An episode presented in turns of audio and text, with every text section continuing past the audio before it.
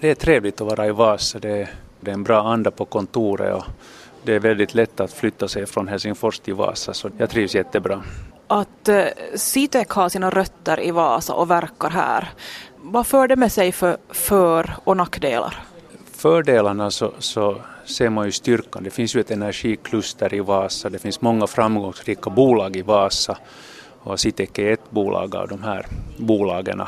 Och med all skolningssystem som finns i regionen så det är en styrka som, som eh, Citec har haft eh, möjlighet att utnyttja under den tiden de har vuxit från 84 från två personer till närmare 1300 personer idag.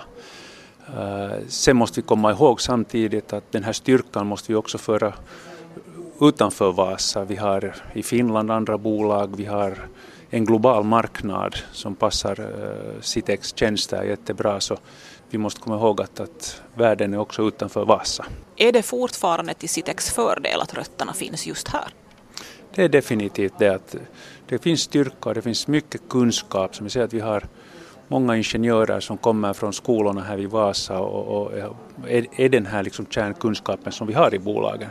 Så, så de rötterna som vi har och, och, och tack vare det vad vi har gjort på vägen här så det är en styrka att vi finns i Vasa och, och Citec kommer att finnas i Vasa i framtiden också. Det är nu några månader sedan du tog över stafettpinnen från Martin Strand. Du började i början av december. Uh, hur har den första tiden här i, i Citec-huset varit? Det har varit jätteintressant.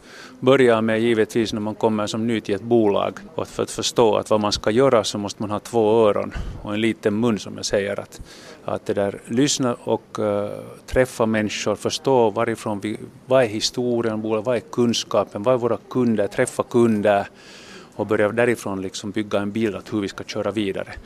Siteke är ju ett bolag som en success story var det i dagens läge men nu måste vi titta på hur vi tar följande steg och far vidare. Och det är en uppdatering av strategin som vi håller på med för tillfället. Och nu har du då gått omkring här med stora öron en tid. Vad har du hört?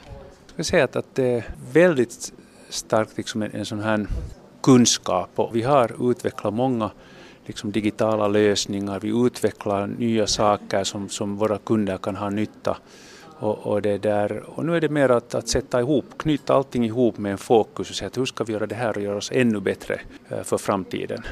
Och det är kanske den stora saken som jag har märkt här på vägen.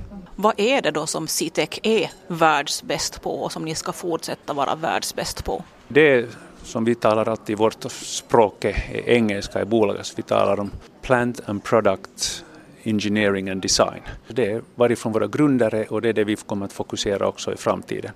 Och det kommer att vara en stor marknad och möjlighet för oss i, i framtiden. Och det som är också det att eh, samarbete med de olika länderna. Vi har ju kontor i elva olika länder varav ett stor verksamhet har vi i Indien och hur vi kan liksom samarbeta med personalen i Indien är otroligt viktigt och det är en del av globaliseringen och de bolagen som lyckas med att utnyttja globala resurser eller ska vi säga global kunskap optimalt så de kommer att vara vinnare och, och där har vi lyckats bra och vi kommer att satsa på att jobba på samma sätt i framtiden. Du sa att det ofta finns fördomar genast om folk hör ordet Indien så tänker de billigt, du tänker snarare kunskap. Berätta lite mer om varför Indien är en så bra grund för er.